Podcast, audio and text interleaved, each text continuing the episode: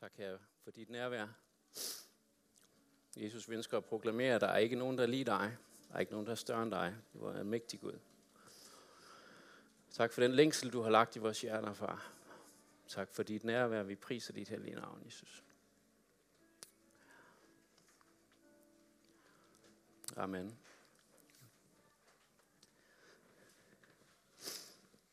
Det kan da godt være, at vi holder ferie, men Gud holder da ikke ferie. Hvor er det godt at være her. Og tak for at lede os ind for en Guds trone. Det kunne vi ikke ønske os bedre. Virkelig godt. Det er sommerferie for nogle af os. Jeg har lige en uge endnu. I øvrigt så hedder jeg Michael, og jeg er hjælpepræst her i kirken, for de her, der ikke kender mig, og har fået lov til at tale lidt i dag.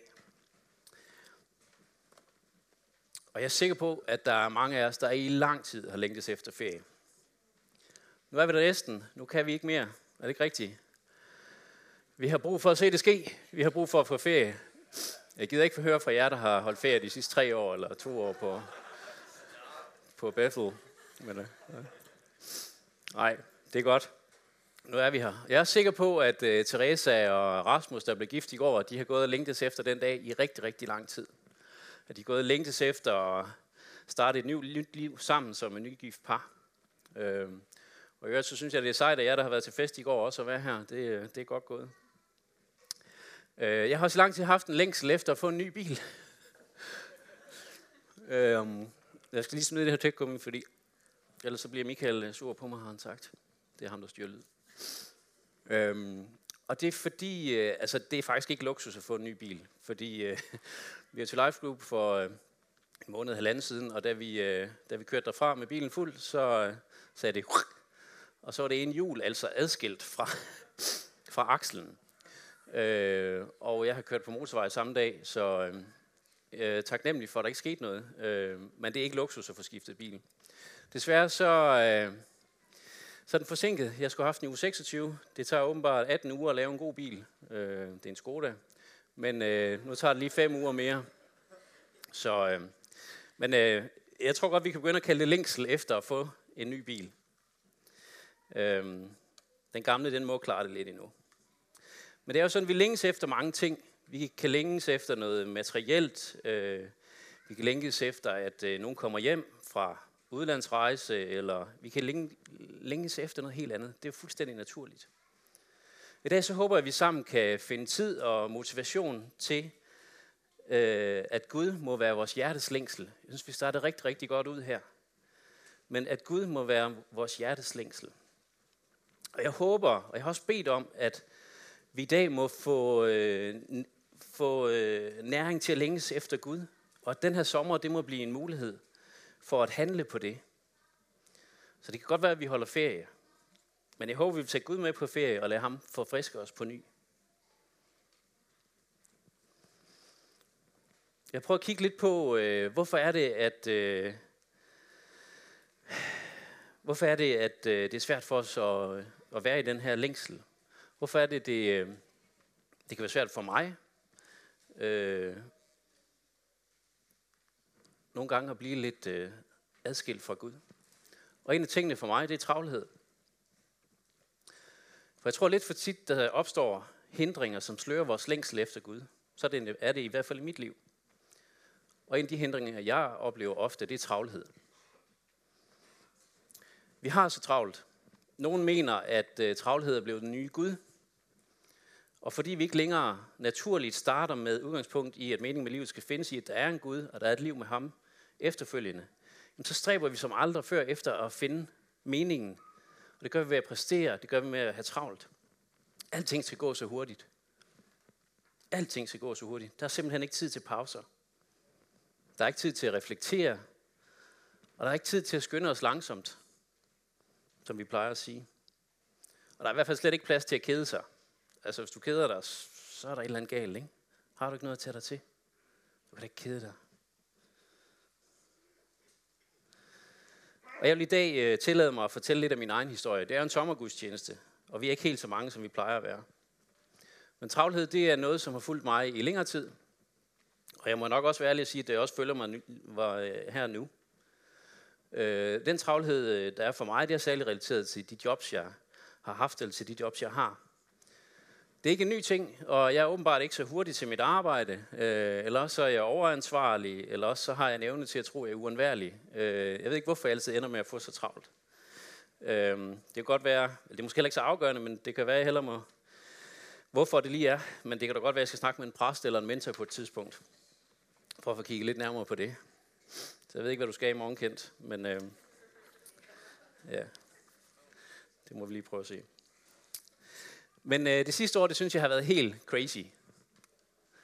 Jeg har haft to jobs det sidste halvanden år. Halvtids her i kirken og halvtids et andet sted. Og jeg er faktisk glad for begge dele. Og i teorien, så er det jo en rigtig god løsning. 50% hvert sted, med forskellige artede opgaver og med mulighed for fleksibilitet i begge jobs. Men jeg har også vist siden efteråret, at det ikke er en langtidsholdbar løsning. Det er simpelthen ikke sundt for mig eller for min familie i længden at gøre det på den måde.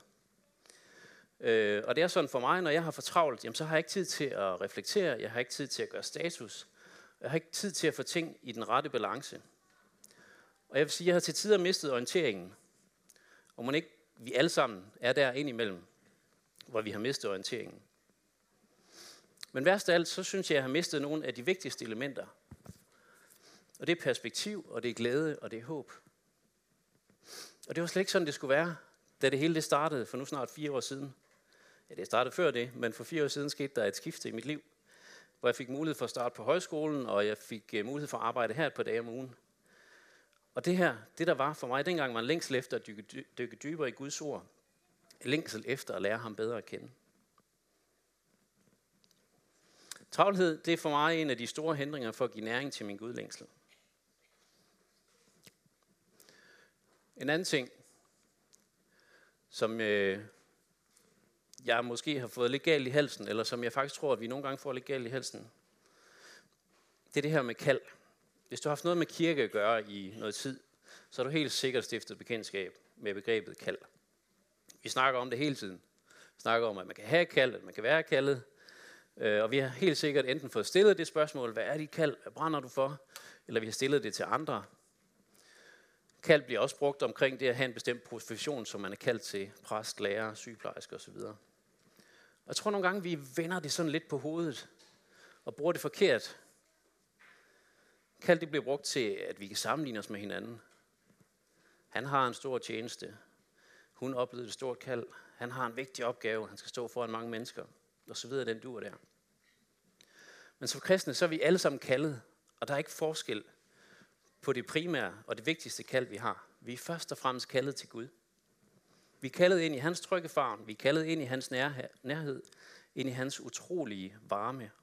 Vi er kaldet til fællesskab med ham, som det primære. Det sekundære kald, det er til en opgave. Og jeg tror, vi vender det på hovedet. Vi lader vores opgave komme før den det egentlig handler om. Jeg er hjælpepræst, jeg tjener Gud med en særlig opgave. Kan I høre det? Og kald bliver nogle gange brugt til at fastholde et hierarki. Der er noget, der er vigtigere end andet. Og ja, der er noget, der er vigtigere end andet. Men du er altså ikke mere værd, eller din opgave er ikke mere værd, om du taler til mange mennesker, om du har mange følgere på YouTube, eller om du sætter varer på hylden i Rema 1000. Og når vi vender det forkert, så bliver kaldet, så bliver det alt det, jeg gør. Eller alt det, jeg skal gøre. Det starter med, at jeg er en kristen. Men så skal livet jo også bruges til noget. Jeg er kaldet til Gud, og så kommer det, jeg skal gøre ret hurtigt derefter. Og jeg er i hvert fald sådan lidt aktivistisk anlagt, så det er helt naturligt at komme i gang med det, jeg nu skal gøre.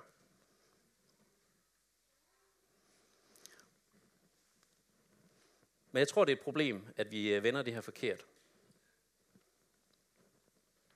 Fordi når vi gør det her, så bliver kald egentlig en kilde til min identitet, og måske til mit selvværd, eller følelsen af selvværd. Og så er det først, når jeg har fundet mit kald, min opgave, så ved jeg, hvem jeg er. Og jeg kan også fortælle det for andre. Så I tror, måske jeg har fået det her lidt galt i halsen indimellem. Jeg tror også, jeg har fået at vide, eller selv fortalt andre, at de skal finde deres kald. Men når der bliver så meget fokus på den opgave, det kald, jeg skal have, jamen så bliver det så nemt til, at Gud bliver en ressource, som skal give mig det, jeg har brug for til mit kald, til den opgave, jeg skal udføre for ham. Og så kan jeg jo egentlig leve mit kald helt afkoblet for ham, fordi han skal bare give mig det, jeg lige har brug for i små doser, og så kører jeg derudad med min opgave. Så vi kommer til at fokusere så meget på opgaven, at vi glemmer ham, der egentlig har givet os den opgave, og ham vi egentlig arbejder for. Vi bliver mere optaget af, hvad vi skal gøre, end hvem Gud er. Han bliver en ressource, jeg kan hente hjælp fra, når jeg har lyst til det, til den opgave, jeg skal udføre. Og motiverne, de kan være nok så rene, men hele tilgangen til det her, den er selvcentreret. Kaldet, det skal nok komme. Først og fremmest så er vi kaldet til ham. Men det kommer i stilheden, for mig i hvert fald. Det kommer ikke ud af travlheden. Det kommer i pauserne. Det her kald, det kommer, når jeg bliver i stand til at sætte mig i en position, hvor jeg er villig til at lytte. Jeg tror, mange af os kender historien om Samuel, der bliver kaldet til profet i det gamle testamente. Så prøv lige at læse de første 10-11 vers her.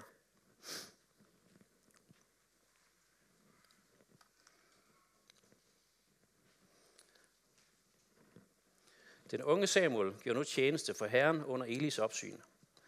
På den tid lød Herrens ord sjældent, og syner var ikke almindelige. En gang skete der dette. Eli lå og sov, hvor han plejede. Hans øjne var begyndt at blive svage, så han ikke kunne se. Guds lampe var endnu ikke slukket, og Samuel sov i Herrens tempel, hvor Guds ark stod. Da kaldte Herren på Samuel, som svarede ja, og løb hen til Eli og sagde, du kaldte på mig, her er jeg. Men han svarede, jeg har ikke kaldt. Læg dig til at sove igen. Så gik han hen og lagde sig. Igen kaldte Herren Samuel. Han stod op og gik hen til Eli og sagde, du kaldte på mig, her er jeg. Men han svarede, jeg har ikke kaldt min søn, læg dig til at sove igen.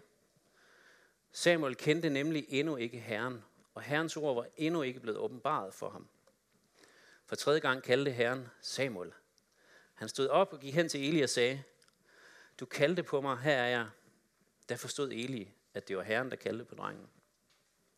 Og han sagde til Samuel, gå hen og læg dig til at sove.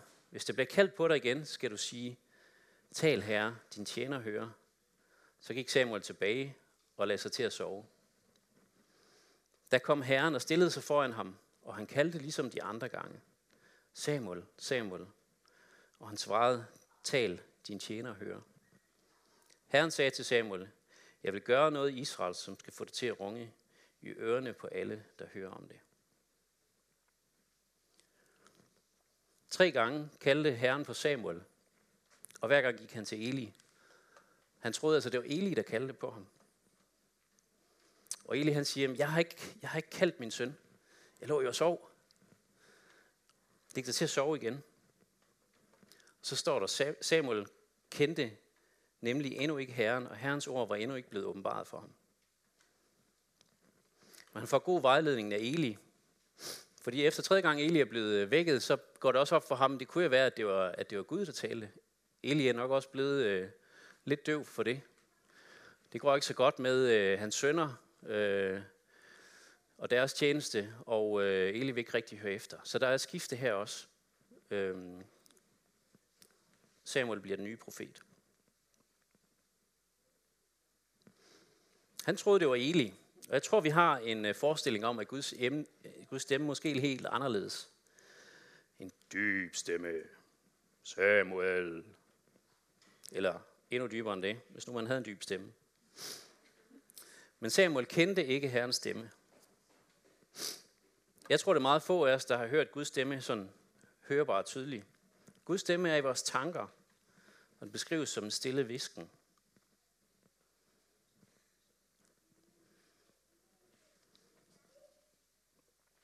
Samuel sætter sig i en position, hvor han er i stand til at høre Herrens stemme. Og det tror jeg sådan set opgaven. At sætte os i en position, så vi kan høre fra Gud. Og så er opgaven, når vi kender ham, at udføre arbejdet så trofast over for ham som overhovedet muligt. Men det jeg skal gøre, altså mit kald, det kan godt blive en hindring for at give næring til min gudlængsel. Så jeg bliver så optaget af det, jeg skal gøre, frem for hvem det er, jeg tjener, og hvem det er, jeg tilhører. Så kan det blive en hindring for min længsel.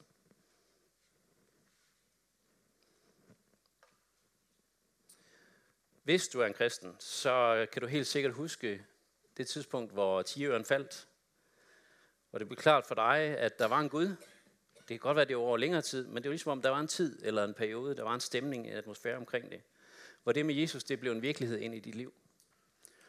Det er en tid, som mange har mulighed for at huske, og jeg tænker, prøv lige at tænke lidt over, hvornår var det, det var.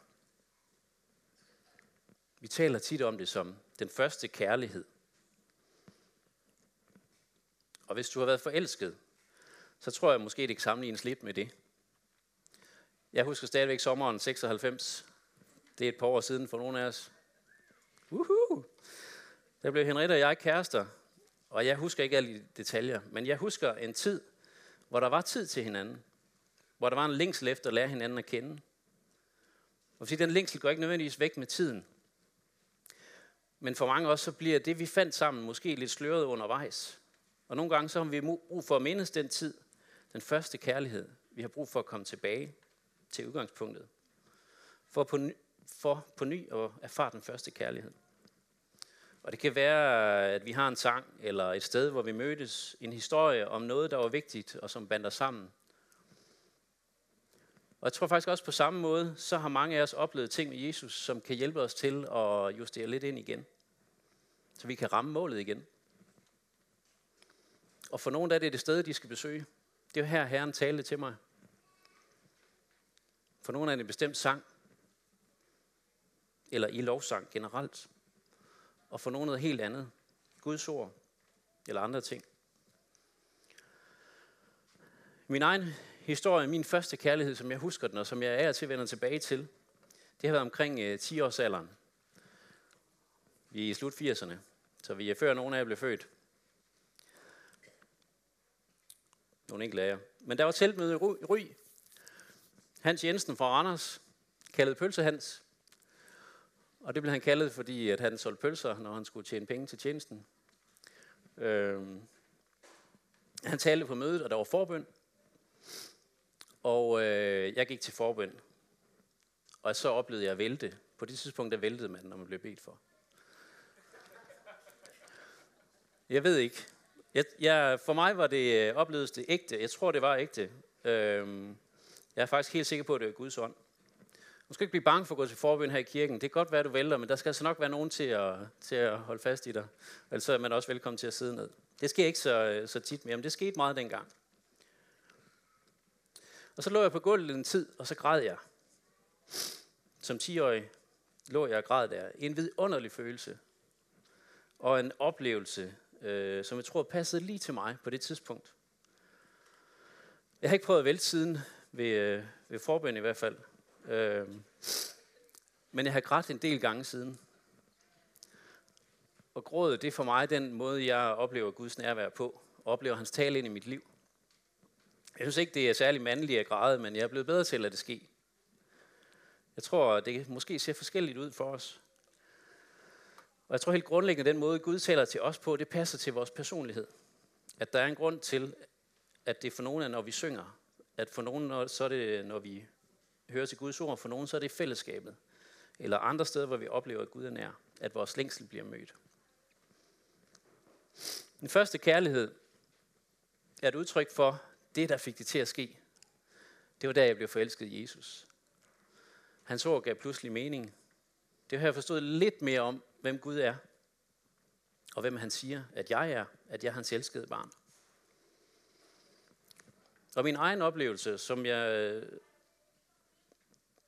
tror kan se ud på samme måde for mange af os, det er, at det her det kan blive sløret for os med tiden. At vi bygger ting på, som fjerner fokus på det, vi først fandt. Selvfølgelig er der en udvikling. Selvfølgelig, vi lærer hinanden at kende med tiden, og vi lærer også Gud at kende. Vi lærer ham at kende, vi hører hans røst. Men nogle gange, så er det altså nødvendigt at stoppe op og komme tilbage til udgangspunktet. Hvor jeg først fandt den her ægte kærlighed. Og hvis vi mister den første kærlighed, hvis vi stopper med at følge Jesus tæt, så mister vi perspektiv, vi mister glæde, og vi mister håb. Oswald Chambers, en skotsk baptistisk evangelist, har sagt, er kendt for nogle andagter, der er alt for ham. Han har udtalt det her, den største konkurrent til hengivelsen til Jesus, det er tjenesten for Jesus. Den største konkurrent til at være hos Jesus, det er alt det, jeg ønsker at gøre for ham. I Johannes evangeliet, kapitel 15, så har vi det velkendte billede med det her vintræ. Jesus er vintræet, Gud er gartneren. Og vi er grenene podet ind på træet til at bære frugt. Og Jesus han giver en opfordring til at blive i ham. Der står der i kapitel 5, vers 4-5, skilt fra mig kan I slet intet gøre. Og er det det, vi tror? Vores erfaring, min erfaring, det er da, at jeg kan gøre alt muligt adskilt fra Gud. Så hvad mener Jesus egentlig med det her? Uden Kristus, så kan vi ikke bære hans frugt. Gode ting kan ske omkring os. Helligånden kan arbejde i andre. Men Helligåndens frugt kan ikke vokse i vores eget liv, hvis vi lever adskilt fra ham.